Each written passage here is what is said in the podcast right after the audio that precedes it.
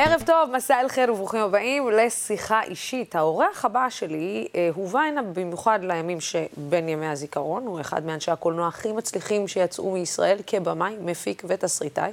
הוא זכה בגלובוס הזהב, היה מועמד בקטגוריות, בקטגוריית הסרט הזר באוסקר, מועמד לפרס האקדמיה האירופית לקולנוע וזכה בשלושה פרסי אופיר. סגנון הסרטים שלו הוא בהחלט מיוחד, והוא מזוהה בעיקר עם השימוש הנרחב באנימציה. הסרט החדש שלו, איפה אנה פרנק, יצא אחרי שמונה שנים של עבודה, והוא מחשיב אותו לפרויקט חייו כבן לשני ניצולי שואה. הסרט המצליח ביותר שלו, ואלסים בשיר, מבוסס על החוויות האישיות שלו כלוחם גולני במלחמת לבנון הראשונה. הערב איתי, בשיחה אישית, הקולנוען, ארי פולמן.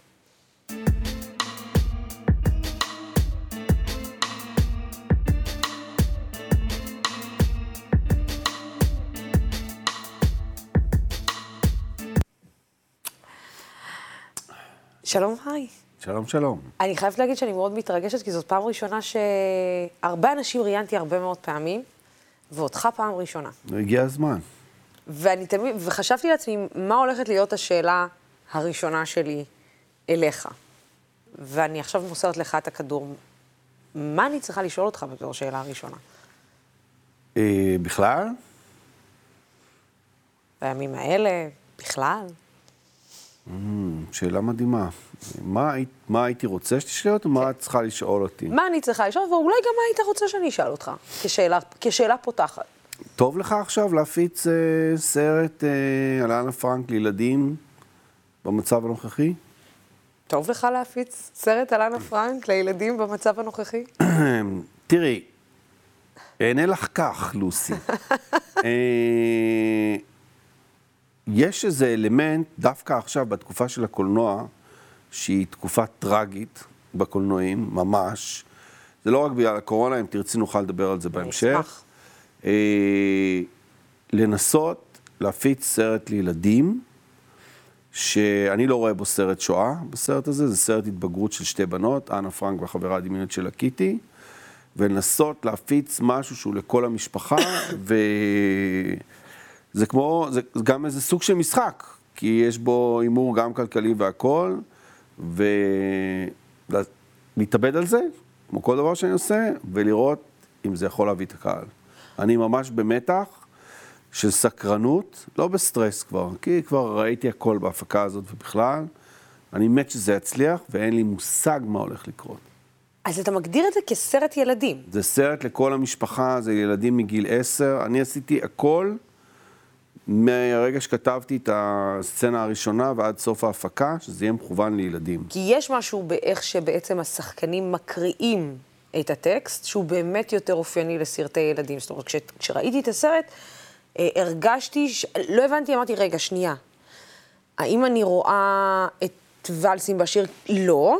זה לא, זה לא, לא. הרגשה, זה, הסצנה הראשונה כבר לא מרגישה לי ישר ואלסים בשיר. אה, זאת אומרת, בז'אנר, אה, גם בש, בטקסטים. כן. מצד שני אמרתי, אבל אולי אני מפספסת, אולי זה לא סרט שמיועד לילדים, אבל בהמשך, כשאני יושבת ואתה נכנס אל תוך הסרט, אתה מבין שבעצם אתה מנסה לקרב את השואה ולספר את השואה לילדים שאולי אפילו לא יכירו או לא יבינו את המושג שואה בעוד כמה שנים? אז ככה, אני אחלק את התשובה שלי. קודם כל זה סרט אה, ילדים כי הוא בנוי כמו אגדת פנטזיה. סיפור הסרט, אה, בעוד שנה מהיום, בבית אנה פרנק באמסטרדם, במוזיאון המוכר והמפורסם, שכולנו עומדים בתור שעות בשביל להיכנס אליו. יש סערת ברקים מטורפת, והקופסת הזכוכית האטומה ששומרת על היומן המקורי של אנה פרנק מתנפצת לרסיסים, ומתוך הדיו עולה וקמה לחיים. קיטי החברה הדמיונית של אנה פרנק, כבר פתיחה של סרט ילדים, אין בכלל מה לדבר. היא לא יודעת שעברו, כשהתחלתי את הסרט זה היה 70 שנה, עכשיו 77 שנה, מאז שאנה פרנק מתה או נרצחה. הבית נראה אותו דבר, היא מתחילה לחפש אותה, היא רואה ואינה נראית, כי היא החברה הדמיונית של אנה פרנק, רק אנה פרנק יכולה לראות אותה. אז אף אחד לא רואה אותה בבית, מכל האורחים והמבקרים במוזיאון. בלילות היא פותחת את היומן, היא צוללת לעבר, אנחנו צוללים יחד איתה, והחלקים שהם היומן בסרט, שזה 40% מהיומן, מסופרים אה, בתור דיאלוג בין שתי הבנות. באיזשהו שלב באמצע הסרט היא מבינה שמשהו איום ונורא קרה לאנה פרנק. היא גונבת את היומן, היא יוצאת לרחובות אמסטרדם, היא רואה מה קורה בעולם היום, אפשר לדון בזה, מתאהבת עד כלות בבחור צעיר, נער, שהוא אקטיביסט, שעוזר ל- לפליטים, על סף גירוש, ולא נספיילר את סוף הסרט, אבל זה בנוי כאגדת ילדים, קודם כל, ברמת התסריט. בוא נראה, בוא נראה קטע בדיוק על, ה... על קיטי. למה אתה לא סיפרת לי ש- שאנה מתה? לא רק שאנה מתה, אלא כל מי שהיה שם חוץ מאבא שלה. ניסיתי, אבל את לא הקשבת. מסתבר שכולם יודעים מי זאת אנה. מי הייתה. אבל לא מדברים על מה שקרה לה. היא מתה. אבל איך היא מתה? איך תפסו אותם במקום המסתור? מי הפליל אותם? מה קרה להם אחרי שהם נתפסו? זה ישנה משהו? ישנה המון, פיטר. ואני עומדת לגלות את האמת. אתה רוצה לבוא איתי או לא? אנה מאוד שמחה כשישבה בתוך הרכבת למחנה וסטרבורג. זה היה קרון נוסעים פשוט ורגיל, עמוס אנשים שחוזרים הביתה מהחופשה שלהם.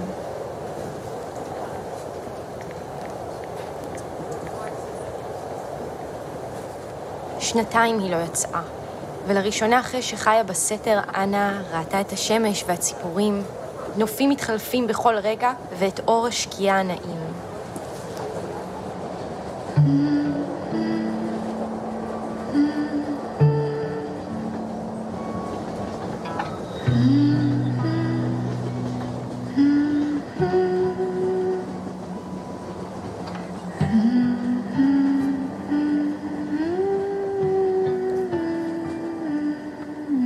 הייתה שמחה, עד שלאט לאט הבינה שהרכבת לא לוקחת אותה אל החופש, אלא למקום שיהפוך לסיוט הגדול ביותר שלה.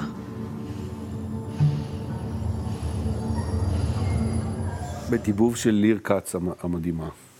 אמ,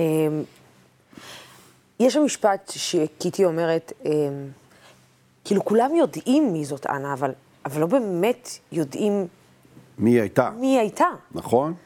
אה, ולא יכלתי, כש, כשנעצרתי רגע על המשפט הזה בסרט, ולא יכלתי שלא להרגיש את ה...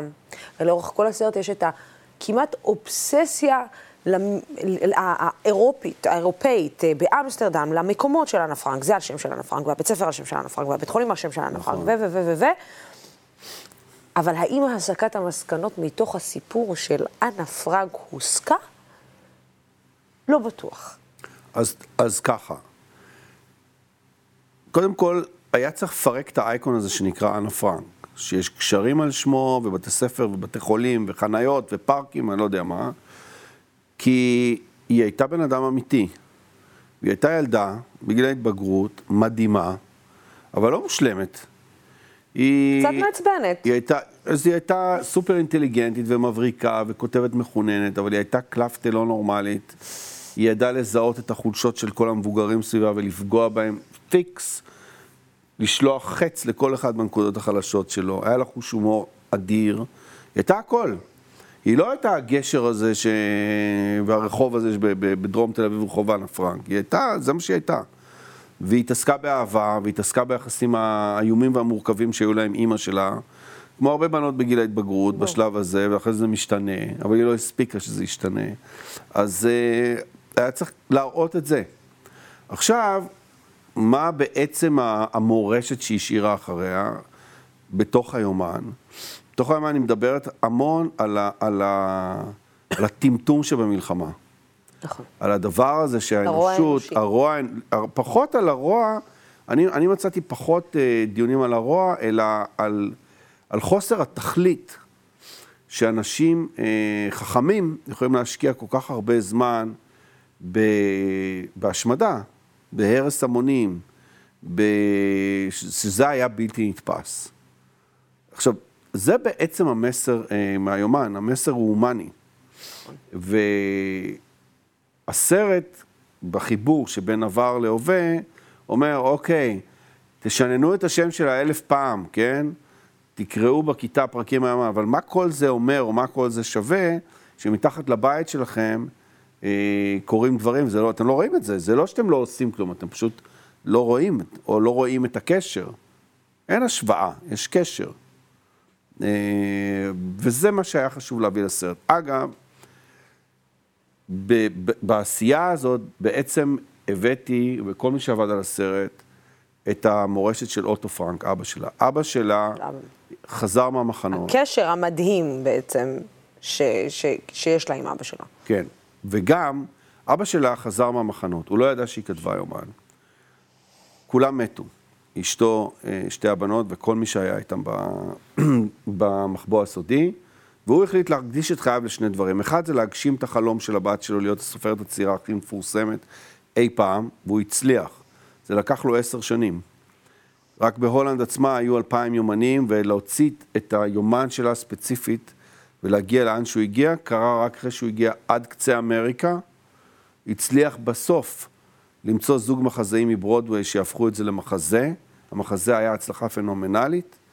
הפכו אותו לסרט, הסרט זכה בשלושה אוסקרים, ואחרי כל זה, זה עשר שנים אחרי, הוא התחיל למכור יומנים. הוא מכר 70 מיליון יומנים, חי בדירת חדר, כל חייו בבאזל, עם אישה שגם איבדה, איבדה את המשפחה שלה, אבל היא שרדה עם הבת שלה. חיו בדירת חדר, ואת כל הכספים האלה הוא השקיע בארגונים אה, שלא למטרות רווח, שתומכים ב, בילדים באזורי מלחמה, כולל אגב פה. אה, וזה דבר מדהים. והיה צריך להביא את הדבר הזה לסרט. כמה פעמים ההורים שלך אה, נוכחים בתוך העשייה הזאת? תראי, אצלנו, אנחנו הדור השני, אנחנו דת. אנחנו, אה, לפעמים אני קורא את כל הקלישאות שכותבים על הדור השני, זה אין כזה דבר, אה, כי כל, כל אחד חווה את זה אחרת ועשה השלכה אחרת על הילדים ברור. שלו. והוציא את זה אחרת. היו, היו בתים ששתקו, לא ידעו כלום, היו בתים מעורבים, אני קורא לזה, שאימא לא סתמה את הפה, אבא לא דיבר עד שהוא מת, היה הכל מהכל. אבל, אבל uh, בסוף זה נוכח גם בלי להיות נוכח. זה תמיד שם, ובאיזשהו שלב אתה מפסיק להילחם בזה. וזה זה הדת שלנו, אנחנו אתאיסטים במקור, אז יש לנו, הדת שלנו זה השואה. אז זה ברור שזה נוכח, אני גם לא הייתי נכנס לזה אם זה לא היה.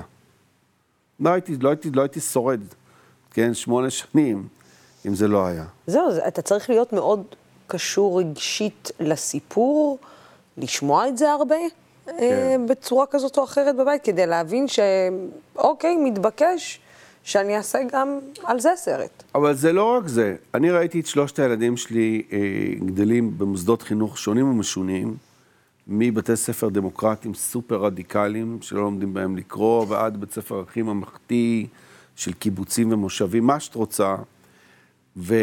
ולפעמים הייתי יושב בטקסים שלהם ביום השואה, והייתי מתפוצץ מצחוק, באמת, אין לי דרך אחרת להגיד את זה.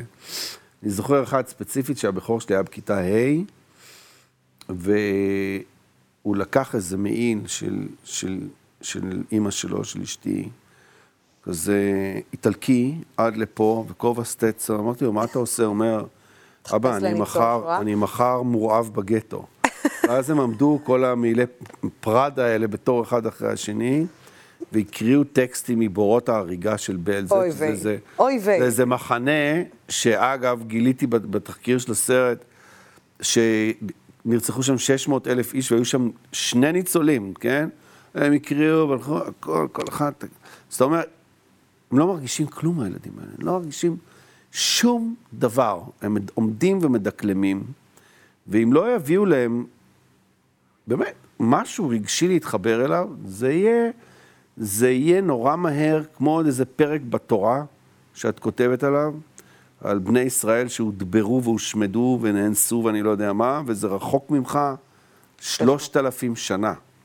וצריך למצוא דרך חדשה להביא את, ה... להביא, את ה... להביא את הסיפור, לספר אותו. בוא נראה, אני רוצה להראות לך עוד אה, קטע מהסרט, קטע שמציג את הדמות של אנה פרנק, אולי לא הדמות שהיינו מצפים, כמו שאמרת, בוא נראה. עד שנה שעברה כולם היו מאוהבים בי. מה, כולם? ברור. כל הילדים. כל הבנים בכיתה. טוב, אולי לא ממש כולם כולם, אבל בואי נראה. רוב כהן היה מאוהב בי מאז כיתה א'. אבל הוא כזה תינוקי, זה בלתי נסבל. הוא ילד צבוע, שקרן נורא וממש בכיין.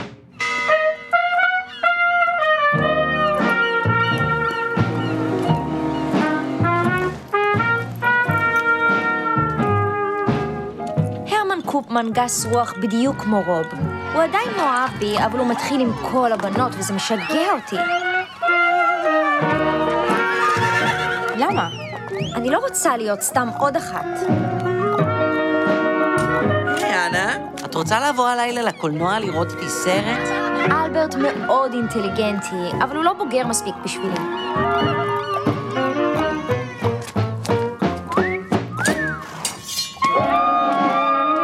סם סלומון כבר הסברתי, נכון? סלי ספרינגר אוהב להפיץ שמועות על איך שהוא כבר עשה את זה. עשה מה? את יודעת, עשה את זה עם בנות, הלך עד הסוף, כאילו. ומוריס קוסטר מסתובב סביב האצבע הקטנה שלי. הכל היה כל כך טוב, אבל אז פתאום זה השתנה. הנאצים שלטו בגרמניה, ואז הם השתלטו על רוב אירופה והחליטו שהיהודים הם אויבים. הם אמרו שכל צרות העולם קורות בגללנו. מחלות, רעב, עוני, כל דבר. ואז התחילו ההגבלות. ההמשך של המשפט הזה, זה מה את לא מבינה שהמיעוטים הם תמיד היו סיבה כן, איך חתכתם את זה לזנוח. אה, אה, לא, היא שואלת אותה, קיטי שואלת אותה, למה דווקא יהודים? למה היא דווקא אומרת לה, מה יהודים? כל כך מסובך? תמיד, משחר ההיסטוריה, תמיד היו מיעוטים שהאשימו אותם בכל צרות העולם. ואז היא מביאה את הדוגמאות של הארמנים והאפאצ'ים והסיבירים. יש פה עקיצה, לא יודעת עקיצה, יש פה סאבטקסט שלך שבא לדבר בעצם על הפליטים בכל זה לא מקום. עקיצה, זה... תראה, אני עומד לגמרי מאחורי הדבר הזה. אמ,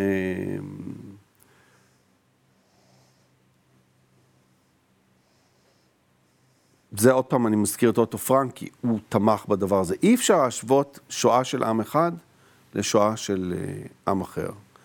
בשביל כל עם, הטרגדיה שלו היא הגדולה מכולם, וככה זה חייב להיות. בטוח שבשביל אה, קונגולזים, מה שעשה המלך בלגיה לאופולד השני, ששחט שם יותר משישה מיליון איש אגב, אה, זה, זה הטרגדיה הכי גדולה בהיסטוריה. ובשבילנו, בצדק, השואה היא הטרגדיה הכי גדולה אה, בהיסטוריה, ואין שום דרך להשוות או לכמת דבר כזה. זה, זה אבסורד ומגוחך. אני מבינה את מה שאתה אומר, כי אני זוכרת שבאחד הפעמים שאני השתמשתי במושג הזה, שואה, אז uh, הייתי צריכה להפריד ולהסביר, דיברתי על מה שקרה בסוריה, ואמרתי שמה שקורה שם זאת שואה. זאת ברור. שואה. ואז אמרו לי, את לא יכולה להגיד שואה. אמרתי, אוקיי, צריך להפריד בין השואה לשואה. הגענו, הגענו הרי למקום להסכמה. הזה, להסכמה הזאת. זאת אומרת, יש את השואה, אין, יש... אין בסיס להשוואה, ואני אגיד לך עוד דבר, כי אני נשאל על זה, פחות אגב ממה שדמיינתי ברמת התגובה. הפליטים שנמצאים בסרט, סרט. הילדים אה, שנרצחו בשואה, הם לא זכו אפילו להיות פליטים. זאת אומרת, אין בסיס להשוואה, מבינה? ופה יש פליטים שאנשים נלחמים בשבילם אה, עד כלות בשביל למנוע, למנוע גירוש, כן? חזרה לארצות האם שהן לא בטוחות. אז ההשוואה, אמר לי, זה עיתונאי בריטי נורא נורא חכם. וקראת לה גם לילדה הפליטה, דרך אגב, בסרט, קראת אבה. אבה, כן, זאת נכון. אנה ואבה. כן. זה- זה... בכלל ילדה- בואי אני, בואי, אני לא חשבתי כזה רחוק. עשיתי בגוגל אה, most famous names in, אה, in Central Africa, מה לי, Central Africa. וזה יצא אבא, לקחתי. בוא נהיה, בוא נהיה כנים. אבל... אה, אז אני אומר, אין בסיס להשוואה ואין אין רצון להשוואה, אבל עיתונאי חכם אמר לי, שהייתי בכאן, הייתה מסיבת עיתונאים, ואיזה עיתונאי אה, הולנדי שאל אותי, אז בעצם אתה אומר שהשוטר בסרט, כן, באמסטרדם, שמודיע לפליטים שהם מגורשים, הוא כמו הנאצי, ב- השומר הנאצי במחנה ריכוז? עכשיו, אדוני, זה בראש שלך, האשמה הזאת. זה, אני לא כתבתי את זה, זה לא בסרט. אבל זה קצת זה לא- שאתה זה מביא קצת את זה, לא- זה קצת... זה קצת לא פייר מה שאתה עושה. למה? כי הרי תפקידה של אומנות בעצם הוא לעורר בך מחשבה. וכשאתה מחליט ל- לשים פריים כזה, אחרי פריים בעצם שלוקחים את אנה והמשפחה שלה אה, ל- למחנה השמדה, אה, ואז בעצם אה, מגיעה הסצנה שבה הם מבקשים מהמשפחה הזאת והזאת והזאת והזאת לצאת החוצה, לקחת את הפליטים, כאילו ללכת, לא אומרים למחנה השמדה, אומרים בעצם, תחזרו לארצות המוצא שלכם. כן. אמ, זה קצת מיתמם לבוא ולהגיד זה בראש אני שלך. הכי לא מיתמם. אני הכי לא מיתמם. קודם כל, קולנוע זה מדיום ויזואלי. את רואה, אנשים הלכו למחנות השמדה, את רואה בית שיש בו פליטים בהולנד. אז יש בית, יש משחקים, יש אוכל, יש כלי נגינה, יש מוזיקה, יש אופניים, יש longboardים, יש skateboardים, יש חיים, יש כיתת לימוד, יש, יש חיים, יש עולם, אוקיי? וגם זה הכל נעשה בפרופורציות של הולנד. ברור. עם, אה, עם עיתונאית שהיא תחקירנית בתחום הזה, היה צריך להחליט גם מי מראים, האם הם פליטים מסוריה. נגיד, באמסטרדם, בהולנד, לא הייתה סבירות ב-2016-2017, כשזה נכתב, שיגרשו אה, פליטים חזרה לסוריה. לא היה סיכוי. או לעיראק, כן? לא היו עושים את זה בחיים. אבל נגיד הם חשבו שזה סייף להחזיר אותם למרכז אפריקה. זה לא נכון, כי הם היו בסכנה איומה שם. אבל כן נורא, כי ידעתי, אם אתה עושה פאול וטעות במקום הזה, אתה חוטף על שטות. אז היה שווה לבדוק את זה. בכלל, לא יודע איזה טעם יש היום לעשות עוד אדפטציה לאנה פרנק, אם היא לא אומרת משהו שקשור לעולם שלנו.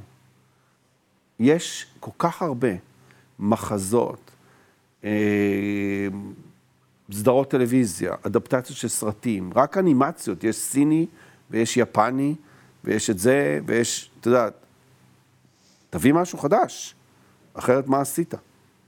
אז אה, היה צריך אה, לחבר את זה. חוץ מזה, אני מאמין במסר הומני, אני חושב שצריך לספר את זה לילדים, שזה חשוב, ואם אתה צריך לחטוף קצת ביקורת על זה, אז בוא נחטוף אותה בכיף, אין לי בעיה.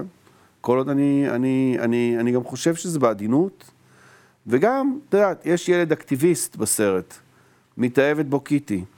אם ילד אחד יצא מאולם קולנוע ויגיד, מה זה להיות אקטיביסט? אני גם רוצה, אז עשיתי את העבודה שלי, זה די פשוט. זה עבודה שונה מהעבודה על ולסים בשיר. כן, ברור, זה סרט אחר. זה, זה, אני מניחה, תראה, פה יש ביקורת ואתה, ואתה אומר את הביקורת ואתה אומר את האמירה הזאת ב, בסרט הזה, אבל בוואלסים בשיר זה לא רק ביקורת, זה לא רק גם חפירה נפשית בנפש שלך, אלא זה גם ביקורת עלינו כ... כן. כחברה. אתה, אתה גם, גם פה וגם פה אתה חוטף. זאת אומרת, אתה חוטף מבחינה פוליטית בללכת לקצה, בימים כבר שהקולנוע לא מעז ללכת לקצה ולעורר מחשבה. פה אני קצת חולק עלייך. אגב, אני חושב שהקאסטה הקטנה הזאת של קולנוענים ישראלים היא יוצאת דופן בין אומני ישראל, ביג טיים, אה, במה שאנשים מוציאים, אם זה ויהי בוקר של ערן קולירן, סתם מהתקופה האחרונה. כן. ופוקסטרוט של שמוליק, אני לא מדבר על נדב לפיד, כן, בשני הסרטים האחרונים שלו. כמות הרעל והשנאה שאנחנו חוטפים או, לפרצוף, שנייה, אה, עכשיו זה סבבה, כי יש לנו שר חינוך מדהים והומני ובן אדם מכיל ומבין שיש יש מקום להרבה דעות, אבל תחשבי מה היה עד לפני שנה. השר מכיל, אבל האם החברה שעברה את כל מה שהיא עברה בשנים האחרונות, החברה מקצינה. מכילה? החברה את- לא מכילה כלום. האלה? שנייה. אבל אני אומר, לפחות, אני, ואני אני גאה להיות חלק מהחבורה הזאת, זה אנשים שכמו שאני יושב פה ואומר לך, זו דעתי, אני שם אותה על המסך, ואני מבין שיש בעיה, שיפתור אותה עם עצמו. יש הרבה, אני חושב שדי כולם כמוני, כי אנחנו רגילים, רגילים לחטוף. אני לא רואה הרבה זמרים שמדברים ככה במדינת ישראל. אני לא רואה המון שחקנים. אה, נגיד, אה, כשאיתי טירן עזב לגרמניה, הרעיון שלו, זה שהוא עשה בארץ, היה כל כך חריג. כל כך חריג, שפתאום יושב שחקן ואומר לך את כל הדעות הפוליטיות שלו בלי, בלי לחפש, כן? ואצלנו זה דבר נורמטיבי, כי אנחנו פשוט רגילים לחטוף, ואין עם זה בעיה. אז אה, בשיר היה יותר מעניין, יותר פיקנטי, כי בשיר, אני נגיד לא ידעתי, בשיר הממסד באיזשהו אופן אירוני חיבק אותו בלא ידיעתי. אני נודע לי אחרי הרבה זמן שבהרבה מקומות שאני לא מגיע, השגריר המקומי עולה ומציג את הסרט, שזה היה שוק, כן? אמרתי, ועכשיו, ליברמן היה שר חוץ אז. ואז הסתבר לי ככה, מישהו אמר לי את זה מאיזה נספח תרבות, לדעתי נספח התרבות בניו יורק, אמר, תקשיב, בהתחלה אמרו, או, זה עוכר ישראל, עוכר ישראל, דהומניזציה לחיילי צה"ל והכל. אחרי זה ישב שם מישהו ואמר, רגע, בוא נעצור שנייה. קודם כל, יש את הדבר הזה, הוא, הוא- מש, הוא- הוא משלנו או לא משלנו? הוא גם מביא כנראה הרבה גאווה והוליווד חכי, לא, זה. אה, דבר, זה לפני? לא היה גאווה. אחד הוא משלנו, הוא היה קצין בגולני, אז הוא קצת, אוקיי? שרוט. כן, הוא לא אחד, היה סרבן, זה אפשר, הוא, הוא כשר. שתיים, וזה הרבה יותר, היה הרבה יותר משמעותי. בתפיסה האוניברסלית העולמית, אנשים אין להם ידע בפרטים, אוקיי? אנשים חשבו שחיילי צה"ל עשו את הטבח בסברה ושתילה. נכון. הנה בא סרט שנוסע בכל העולם, אוקיי? ומראה, כן, הרימו תאורות, אה, המפקדים ידעו, אבל פיזית... פיזית זה לא היה. פיזית זה היה בני בריתנו הפלנגיסטים, שנכנסו למחנות ואמרו, זאת פרופגנדה שאנחנו לא יכולים לקנות בשום כסף. והסרט עושה את העבודה, הוא רץ, הוא מראה אותנו כאנשים ליברליים, נותנים לבן אדם לספר את הסיפור, תמכנו בו כלכלית. ועכשיו אנחנו גם מנקים את עצמנו. מבינה מה אני מתכוון? ואיך אתה הרגשת עם זה? אני אספר לך סיפור. כשהיה טקס האוסקר, אחד הדברים שכן לימדו אותי בצבא זה להתלבש תוך ארבע דקות. אני הייתי מוכן תוך ארבע דקות, הייתי לבוש והייתי צריך עם. הטוקסידו, עם הכל. הייתי, הכל, הייתי צריך לחכות אה, לא יודע כמה שעות, עד שענת הלכה לאיפור ושיער ואני לא יודע מה, והתחלתי לקרוא מה כותבים בארץ. עכשיו, הוא היה, זו הייתה שנה חלשה, לא כמו של חבריי, והייתי מועמד כזה די טוב שהפסיד כמובן בסוף, והיו היו שני מאמרים. אחד היה של גדעון לוי בעיתון הארץ, שזה היה כזה הלוואי ויפסיד, והשני היה של מנחם בן במעריב, שגם היה הלוואי ויפסיד. עכשיו, אחד כתב, גדעון לוי כתב, אני אשב כל הלילה ואני אחכה לראות שהוא מפסיד, האיש הזה, שידיו, לא יודע, השתתף ברצח המונים, בסברה ושתילה והכל, ועכשיו הוא מכבס את זה. בפרסים. מכירה את הטקסטים האלה. כן. והשני, אותו דבר בדיוק, רק אני אשב, אני אחכה לראות שהוא מפסיד. חברים שלו מתו, הוא מכר את כולם, אה, הכפיש את המדינה, הכפיש... ואז אתה רואה את ה... אתה לא יכול לרצות אף אחד. אף אחד. אי אפשר בחיים האלה לרצות אף בן אדם. אתה רק יכול להיות נאמן לעצמך. ומהרגע שזה יוצא מהידיים שלך, זה אבוד. זה אבוד. כל אחד ייקח את זה לעניין שלו, ייתן את הפרשנות שלו, וזהו, אתה צריך ללמוד, ליהנות מזה באיז- באיזשהו אופן, כי, כי אתה... אני מתאר לעצמי שנגיד מה שאני עברתי, יחסית לקונפליקטים שלך, זה כלום. זה טיפה בים, ברמת האינטרפרטציה והפרשנות שאנשים עושים. אבל את יודעת, זה כבר לא בידיים שלך בכלל. ברור. אז מה... זה לא בידיים שלך, וגם, אתה אומר, אתה באמת לא יכול לרצות את כולם. אי ברגע, אפשר. וגם ברגע, אני, אני הגעתי למסקנה שברגע שאנשים, מש, כאילו כולם עצבנים עליך, כנראה שמשהו במה שעשית נכון. זאת אומרת, ברגע שהצלחת לעצ- לעצבן את כולם, כנראה יש, עוררת מחשבה והזזת אנשים מהמקום הנוח שלהם, וכנראה תראי, ש- שמשהו היה נכון בעשייה. אני לא מיתמם, אני חושב שיש אומנים ש... אגב, יש גם עיתונאים כאלה, כן? ש...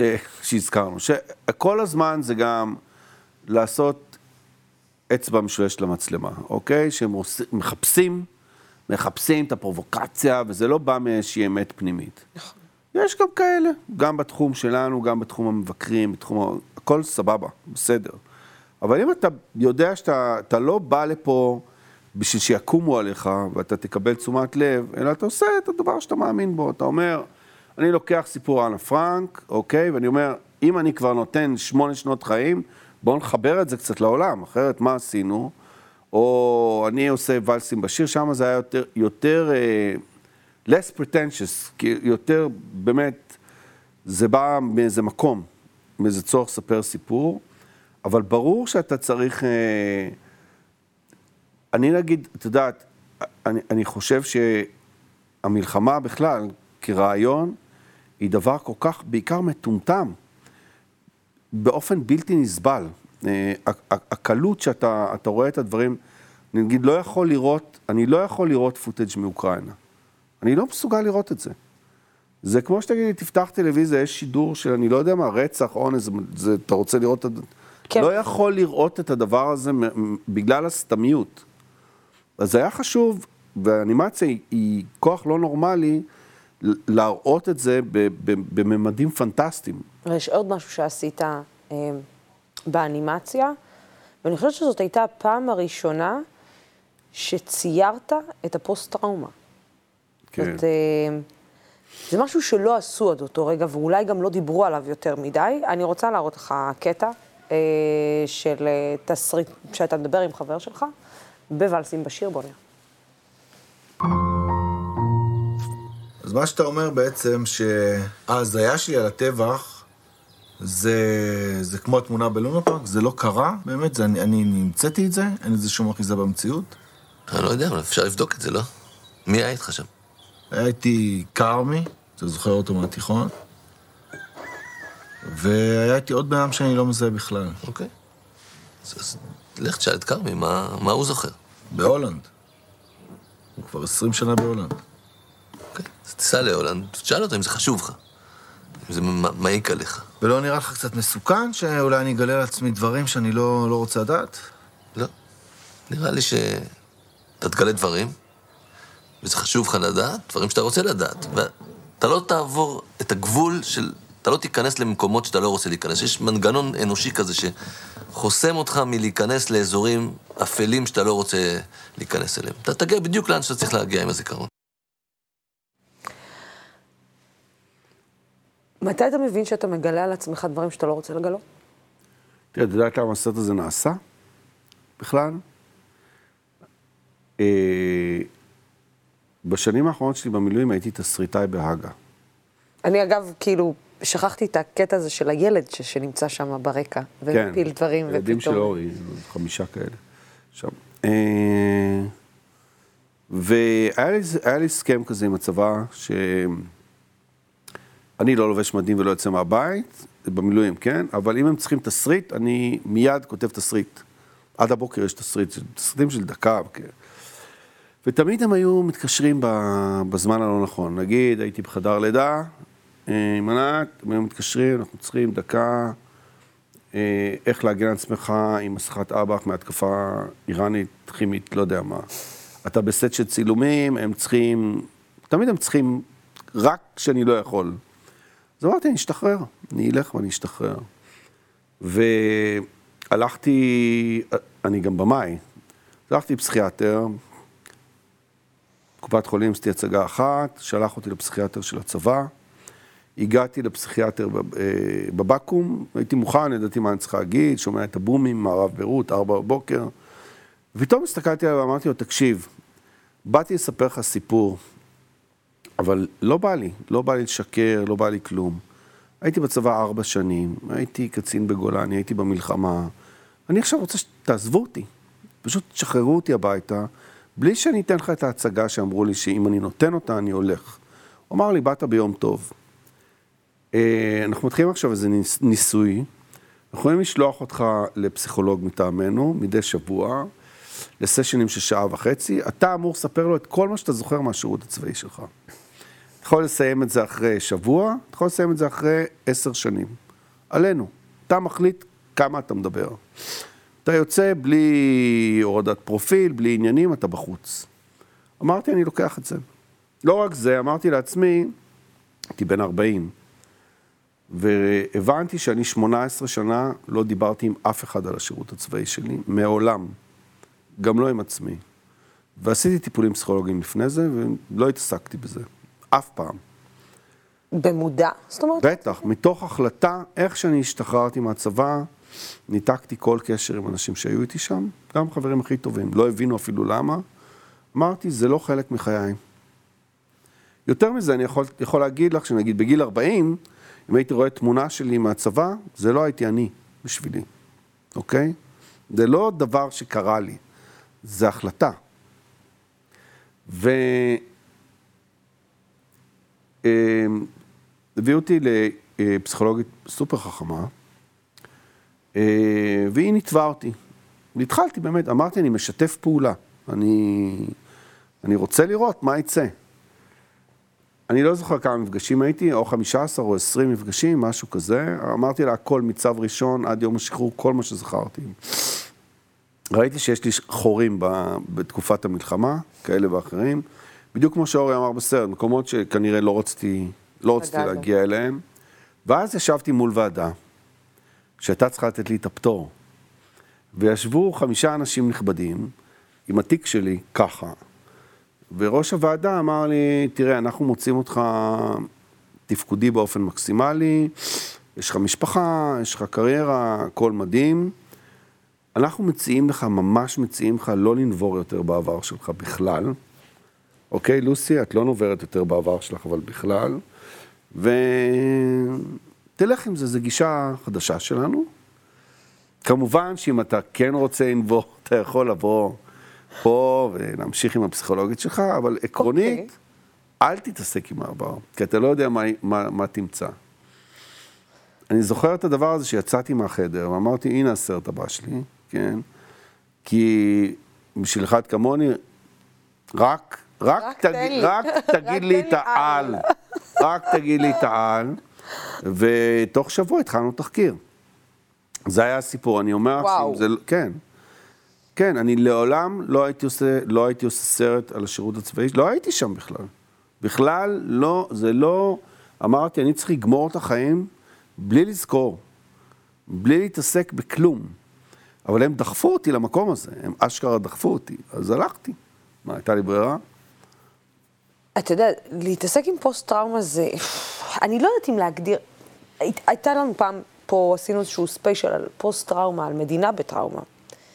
ומישהו אמר איזה משהו שאם אנחנו אה, מדינה, שאלתי האם אנחנו מדינה בטראומה, הוא אמר, אני, אני, אני כופר בזה. זאת אומרת, אנחנו לא מדינה בפוסט-טראומה, אנחנו מדינה שחווה טראומות, אבל אנחנו לא מדינה בפוסט-טראומה, כי אם היינו בפוסט-טראומה לא היינו יכולים לקום ולהיות מה שאנחנו היום. אמ, אני, אני, אני שואלת את... אני, אני אגיד לך כזה דבר. אני חושב שכל ילד בן 19, שהוא גדל, רגיל, גדל, ובגיל 19 הוא נכנס למקום והוא רואה הרג, הוא מחווה, גמרנו. יצא, לא יצא ממנו, כמו שהם אמרו בוועדה הזאת, זה עניין אחר. אבל החיים הנורמטיביים שלו נגמרו. וכמו שאמרה זהבה סלומון החכמה בוואלסים בשיר, זה בעצם פצצות מתקתקות שמסתובבות פה, כולם. אמ, אז, אז קשה לי, קשה, קשה לי, קשה לי להתייחס למושג מדינה, כן? בהקשר של, של טראומה. קשה לי להבין את המונח הזה, אוקיי? מדינה, מדינה בטראומה, אה, אבל ברמת ההמונים, לא הבודדים, ברור, ברור, כי, לא יודע, בממוצע כל תשע שנים יש פה, יש פה עניין, התלקחות חדשה. אני לא חושב אבל שזה הדבר הכי מדאיג פה, דרך אגב. כל הצלקות זה כאין וכאפס לעומת ההקצנה. וה, וה... כי כשאתה לוקח בעצם חלק, כשאתה, אני לא אגיד, אתה לוקח חלק פעיל בהקצנה, אלא, אלא שאנשים כדמותך, מה שמייצגים, מה שעושים, כשקוראים לך בוגד, שמאלן, עוכר ישראל, על אף מה שעברת, ועל אף הטראומה שאתה מדבר עליה, ההרגשה שלך היא, היא כמו שאני מסתובבת, זאת אומרת ש... הגענו לאיזושהי נקודת קצה שאנחנו שאי אפשר לתקן בה? שההרגשה היא שאי אפשר משמעית. לתקן? ברור. ברור. אני חושב, בטח. אני חושב שאת ואני, אנחנו מיעוט קיצוני. באמת אני חושב. אני, אני רואה את זה גם עכשיו, דווקא בממשלת ה... איך קוראים לזה? שינוי. ממשלת השינוי, אה, שאני לא, אני לא, אני לא מזלזל, אני, כי אני חושב שיש שם אנשים הגונים, אה, שרוצים לעשות טוב, אבל בסוף אתה אומר, השתיקה מול נגיד כל ההקצנה המטורפת אה, בשטחים, אה, אה, ברמת הפגיעה של מתנחלים באזר, באזרחים פלסטינים, השתיקה הטוטאלית. אז אתה, אתה, אתה, אתה חושב שאולי כל מי שמגדיר את עצמו שם כציוני, בתוך המארג הזה, הוא, הם, הם כבר די דומים, כולם, בסך הכל, וכל השאר זה עניין של ניואנסים, של מה אני אומר באמת החוצה, ומה אני חושב. אבל זה מה שאני באמת חושב. אה, ואז יוצא ש... הר- הרוב, אה, הרוב המוחלט, וזה ההבדל, הרוב המוחלט, אולי זה 80, אולי זה 90 אחוז, הם לא, הם לא מאמינים לרגע ב, ב, במסר שהוא טולרנטי יותר. אתה מרגיש שמישהו לקח לך את, ה... את הציוני שבך? לא, לא? ממש לא. לא לקחו לי כלום. לא מרגיש שלקחו לי כלום. את יכולה להרגיש עיוותו? שייך למקום, את יכולה להרגיש שייכת למקום, או לא שייכת למקום, אבל uh, אני לא חושב שזה שלי, כן, הדבר הזה, ובגלל שזה לא שלי, אני לא חושב שלקחו לי. אני חושב, שה, אני חושב באמת, ש... ואם קוראים אז, אז לומדים את זה, המפעל הציוני כרעיון היה בלתי נתפס. זאת אומרת, מה שעשו פה מהעלייה הראשונה מ-1882 ועד 47' הוא בלתי נתפס. מכלום. אה, איזה תשתית הם הקימו, אה, עירונית, כלכלית, חברתית, צבאית, הכל לקראת מלחמת העצמאות, ומה לעשות, מאז, מ-67' כל הדבר הזה הוא בהתרסקות טוטאלית, הוא הכי דאון-היל שיש. וזהו. ואף אחד לא עוצר את זה. אה, אז היו פה אנשים, זה לא שהם לא, לא עשו עוולות, כן, נוראיות בתוך היישוב כבר אז, ברור שכן. אבל עדיין, כמפעל, זה פרויקט מרשים באופן בלתי רגיל. אבל מהרגע שהדבר הזה התחיל, נגמר, נגמר. הסיפור נגמר. ככה אני רואה את זה. הוא התחיל, אה, הוא התחיל לרדת. אתה מרים לי, אילן חטא, יש עוד קטע אחד מהמפורסמים, כן. כן. מתוך ואלסים בשיר, על הרוח, אה, רוח הקרב של הלוחמים בעת הלחימה. למעשה על הניתוק בין השירה והשמחה לבין העשייה עצמה, בוא נראה.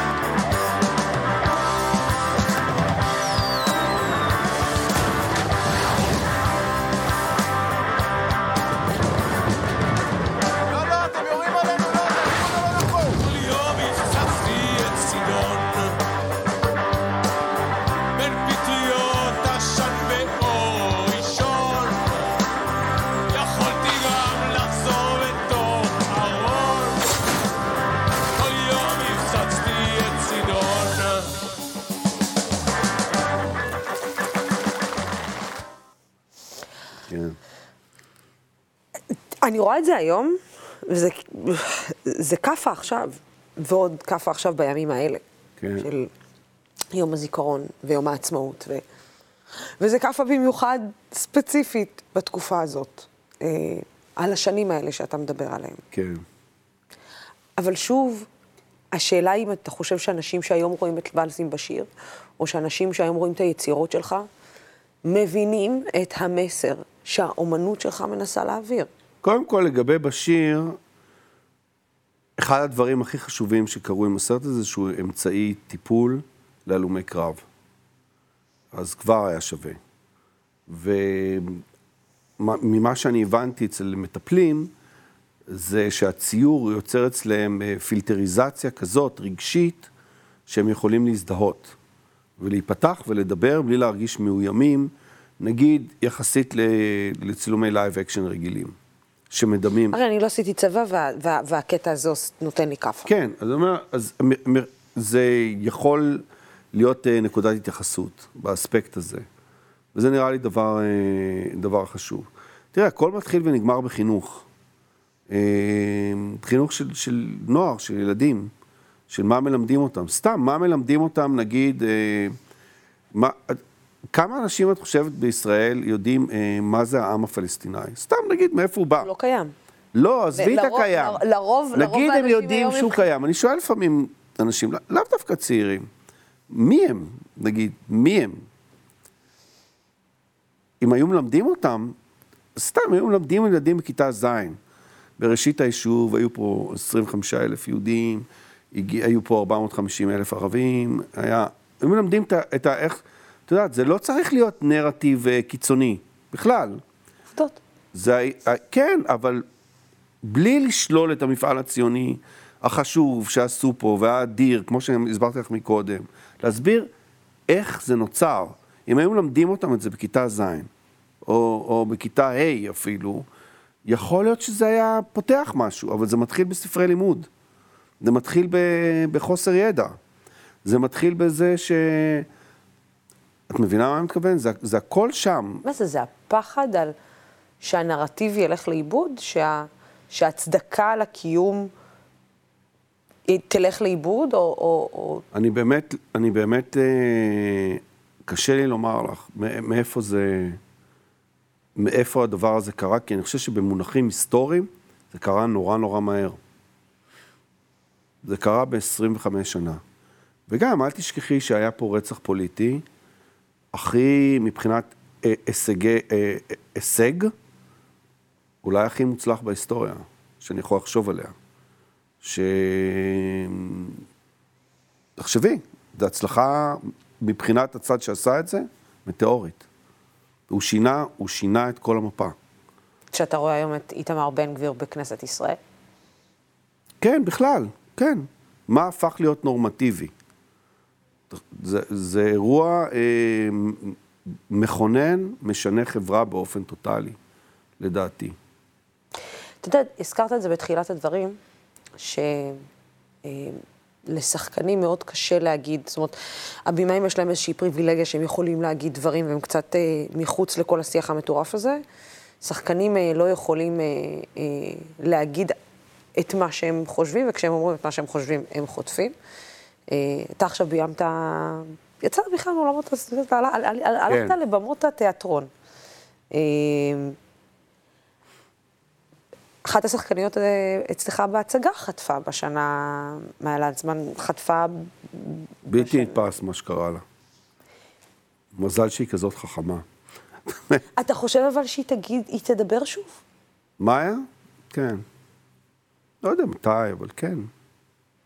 אה, היא גם לא דיברה, זה היה דחקה פרטית בין אנשים. מה שנעשה שם הוא... עזבי. אה, כן. מאיה היא, קודם כל, היא, חוץ מזה שהיא מוכשרת ברמות, היא אישה כל כך חכמה.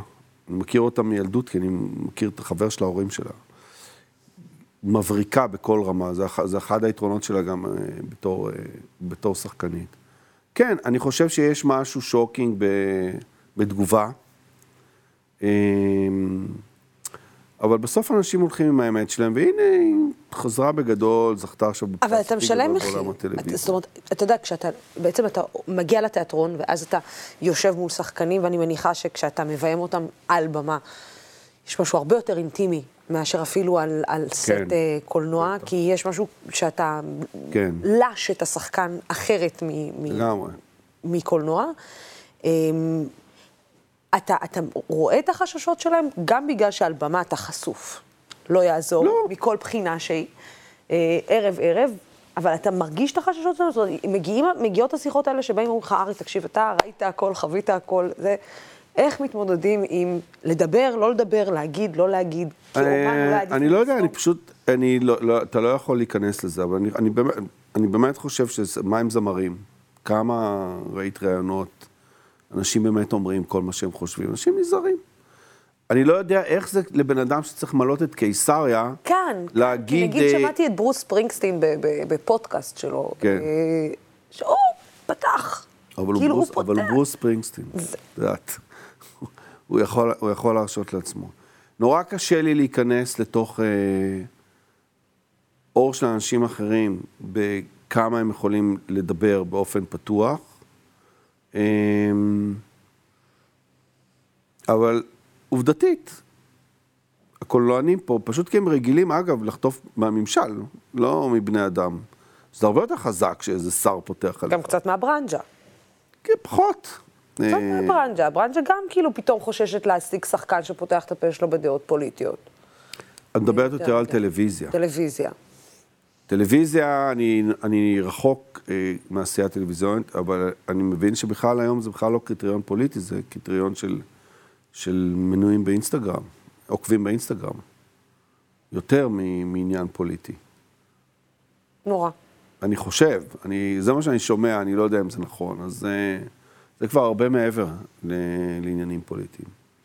לא יודע, מתי ראית פעם אחרונה שחקן שמתראיין, אה, אומר הכל, מה שהוא חושב? לא ראיתי המון כאלה. אבל אם נגיד אני חוזרת מערכונים של הגשש החיוור ו- ושחקנים, פעם, אתה יודע, גם, אה, נגיד שלמה ארצי אה, של פעם, זה לא שלמה ארצי של היום. אה, אני לא יודע להגיד לך, אני לא יודע מה האנשים האלה חושבים, אין לי מושג, באמת.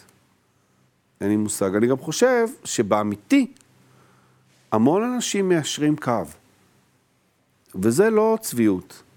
הם באמת מתחילים... אה, אך הדבר המחלחל הזה של אין פתרון, אין עם מי לדבר, אין פתרון, אין עם מי לדבר, הוא מחלחל, הוא, הוא לוקח, הוא לוקח גם כל מי שהיה במקום אחר. כי, כי גם אם היית פעם, אה, אני יודע, תומך מרץ או כאלה, אז הכל נהיה כזה, הולך לשם. את מבינה? אה, ו- ואנשים באמת, זה נהיה חלק מהם. זה כבר לא, זה כבר לא הצגה. אה, אתה אומר זה לא הצגה, בך את חושבת זה פגע? ברור. אוקיי. ברור. אז את, אז את שילמת מחיר, ביג טיים, אבל להגיד לך אם הייתי משלמת את המחיר הזה עוד פעם, הייתי משלמת אותו עוד עשר פעמים. נכון? זאת אומרת, אה, זה ברור לי היום ש... אה, יש איזשהו פחד מלדבר, זה גם אה, הצחיק אותי כל פעם ש... שאנשים אומרים לי, איזה אמיצת, נכון. איזה אומץ. כאילו זה נורא הצחיק אותי. אני אף פעם, כשכתבתי, אתה, אתה אמרת, האם, אם אתה יושב וחושב, אה, תוך כדי ש, שדיברת, אה, אני חשבתי על איך הייתי יושבת כותבת אה, מונולוגים לתוכנית אה, שהייתה לי.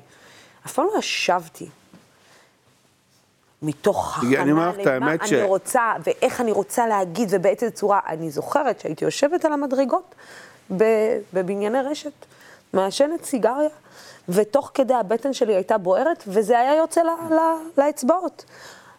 ואחר כך זה היה יוצא לעולם. אבל, אבל להגיד לך... אגב, אה, לי זה, היה הפתעה טוטאלית, שלא המשכת בטלוויזיה. אומר את האמת. אני לא, לא הצלחתי להבין את זה בשום דרך. גם, כמו שאת חושבת ששילמת מחיר והכל, אני לא מצליח אפילו להבין על מה. אני חושבת ש... אה, אני חושב, הרבה פעמים הייתי רואה אותך, וחשבתי שהדעות שלך הרבה יותר טולרנטיות משלי. כאילו, אני לא הצלחתי להבין בכלל מאיפה זה בא. אני חושבת שזה בא, אני, לפחות המסקנה שהצלחתי, ש, שאני אני הסקתי, ואולי אני רוצה, עם זה אני רוצה לחיות בשלום, זה שנראה לי שעצבנתי בזה שגרמתי לאנשים קצת לחשוב ולזוז לזוז באי נוחות בכיסא. זה מאוד הצחיק אותי כשהבנתי שאנשי ימין במיוחד היו באים ואומרים לי, תקשיבי, אני מצביע נתניהו. אבל, את מעצבנת אותי, אבל אני לא מסוגל לזוז כשאת מתחילה לדבר. כן, ברור. ואני חושבת שבשנייה שהתגובות האלה יתגברו, שזה לא נורא הצחיק אותי תמיד, אני מצביע נתניהו, אבל, זה, זה כאילו, זה מעניין אותי למי אתה מצביע. אבל uh, אני חושבת שמה שהפחיד את אותם אנשים, ומה שמפחיד את אותם אנשים, זה שאתה גורם לבן אדם רגע שנייה לעצור ולחשוב. ואני חושבת שהגענו לאיזשהו מקום קצת בחברה שלא רוצים שאנחנו נחשוב. נכון, אה, כל מילה. וזה זה מה שהרגיש לי. חושבת? אז זה יותר מתוחכם. זה יותר, הרבה מה יותר, שאת אומרת זה, זה דבר הרבה יותר קשוח ויותר מתוחכם. זה גם. הרבה יותר מתוחכם. אני לא חושבת שחושבים זה לא להגיד אה, כאלה לא, אלא זה להגיד, אוהבים אותה יותר מדי. כזה, את אומרת. זה הרבה יותר... אה, אבל זה הרבה גם אומר שההתערבות הפוליטית היא טוטאלית. נכון, נכון. זה יותר מתוחכם. אתה התאהבת בתיאטרון? כן. אני תמיד אהבתי ו... ולא חשבתי שיהיה לי אי פעם זמן. ובשיא הטרפת של הסרט, באמת, הסרט הזה הוא גם, יש בו, באנה פרנק, 160 אלף ציורים, 340 אומנים, זה סרט זה מטורף. 12 מדינות, יש פה עבודה, אה, אומנית ענקית, לנה גוברמן, שעיצבה את זה, ויוני גודמן, במאי אנימציה, אנשים ברמה מטורפת שעבדו מאוד קשה שנים. ובאמצע שיא השגעת, אה, ליליאן ברטו, אלמנתו של חנוך לוין, חנוך לוין. אמרה לי, תקשיב, 20 שנה למותו של חנוך, אולי תיקח איזו הצגה שלא עלתה בתיאטרון רפרטוארי, תעשה אותה. אמרתי, יאללה, אולי, למה לא? ולקחת וואחד הצגה. לקחתי וואחד הצגה. וואחד הצגה, הארדקור. או, שוב התעסקות עם מוות, כן. אבל מוות מאוד קשה. אני אגיד לך, אני חושב שהיא נתנה לי איזה 20 23 מחזות שהוא לא הספיק לביים. זה אולי היה השישי או השביעי שקראתי, אני לא חושב שהבנתי מה קראתי. אה, ממש, אבל אנחנו מדברים על להתאבד ללא קץ. להתאבל אל- מתאבל ללא קץ, אבל הוא תפס אותי מיד, והבנתי אולי כשהשחקנים התחילו להגיע לקריאה, התחלתי, התחלתי להבין. יש, קודם כל, בניגוד לסרט שנמשך שמונה שנים, הדבר הזה שאתה יודע, אתה נכנס עשרה, שמונה, עשרה שבועות לחדר חזרות, וזהו, וזה עולה.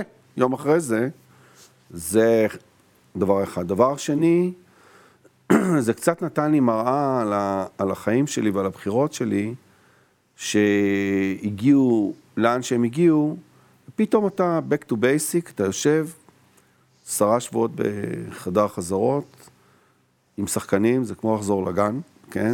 הפאן הזה. באמת, זה רק לשחק, זה כיף לא נורמלי. ותמיד הייתה לי בעיה גם בתור קולנוען עם, עם, עם הגבול בין מציאות לדמיון והגזמה. אז לקחתי את זה לאנימציה, כי באנימציה אתה יכול להתפרע. ובתיאטרון אתה לא חושש מזה, אתה מרגיש... ה catch בתיאטרון, שהוא חייב להיות top. כי כשאתה יושב ארבעה מטרים מהשחקן ומשהו מזייף על הבמה, זה כואב לך בכל הגוף. זה כואב, זה רע. זה נכון. ואין לך את המוזיקה לא והתנועת כיפית. מצלמה והדברים האלה בקולנוע זה שאתה נכון. יכול... זה קשה, זה קשה. ואתה חייב להיות שם פיקס, באמת, בכל הבחירות שלך. אבל זה כיף. אה, שלוש שאלות אחרונות. התכונה הכי טובה שלך? התכונה הכי טובה שלך? מה היא? שאלה מוזרה. אני מקווה שאני מצחיק, אני יודע. אני חושבת שאנשים גילו את זה, אה, ומגלים את זה. נראה לי. אה, התכונה הכי רעה שלך? אמ, תכונה הכי רעה שלי. זה יכול גם להשאיר אה, עלי גפן אחד בתוך קופסה במקרר. לא. אני במקרה אומרת לך את זה, כי צחי עושה את זה. מה, להשאיר עלי... להשאיר תמיד או חתיכת עוף קטנה בתוך קופסה גדולה, או זה כאילו נשאר אוכל במקרר. אומרים שזה המטבח אחרי שאני מבשל, אבל הלוואי וזאת תהיה התכונה הכי גרועה שלי, כי זה, זה שואה בפני עצמה. קורה כל יום. מה תגיד לארי פולמן בן 80? תנוח כבר, יאללה שלך. ארי פולמן, תודה. תודה, רבה תודה לך. לך, היה היה כיף, לי... באמת היה כיף. היה לי לכבוד גדול ולעונג, וסוף סוף אה, היה שזה כיף. קרה, תודה. בתיאטרון. רבה, אנחנו ניפגש בתיאטרון. כן. אה, שימו לב, מחר בשעה שש בערב, רגע לפני שמסתיים יום הזיכרון, אנחנו נשדר לכם כאן בדמוקרט TV את הסרט ואלסים בשיר במלואו. הגענו לסיום התוכנית. מדי שבוע אנחנו נהיה פה בשיחה אישית עם דמויות שונות ומגוונות בחברה הישראלית בכל יום שלישי בשעה שש בערב. תמשיכו לעקוב אחרינו כאן בדמוקרט TV, ערוץ בשיתוף הציבור. בינתיים, סלמת.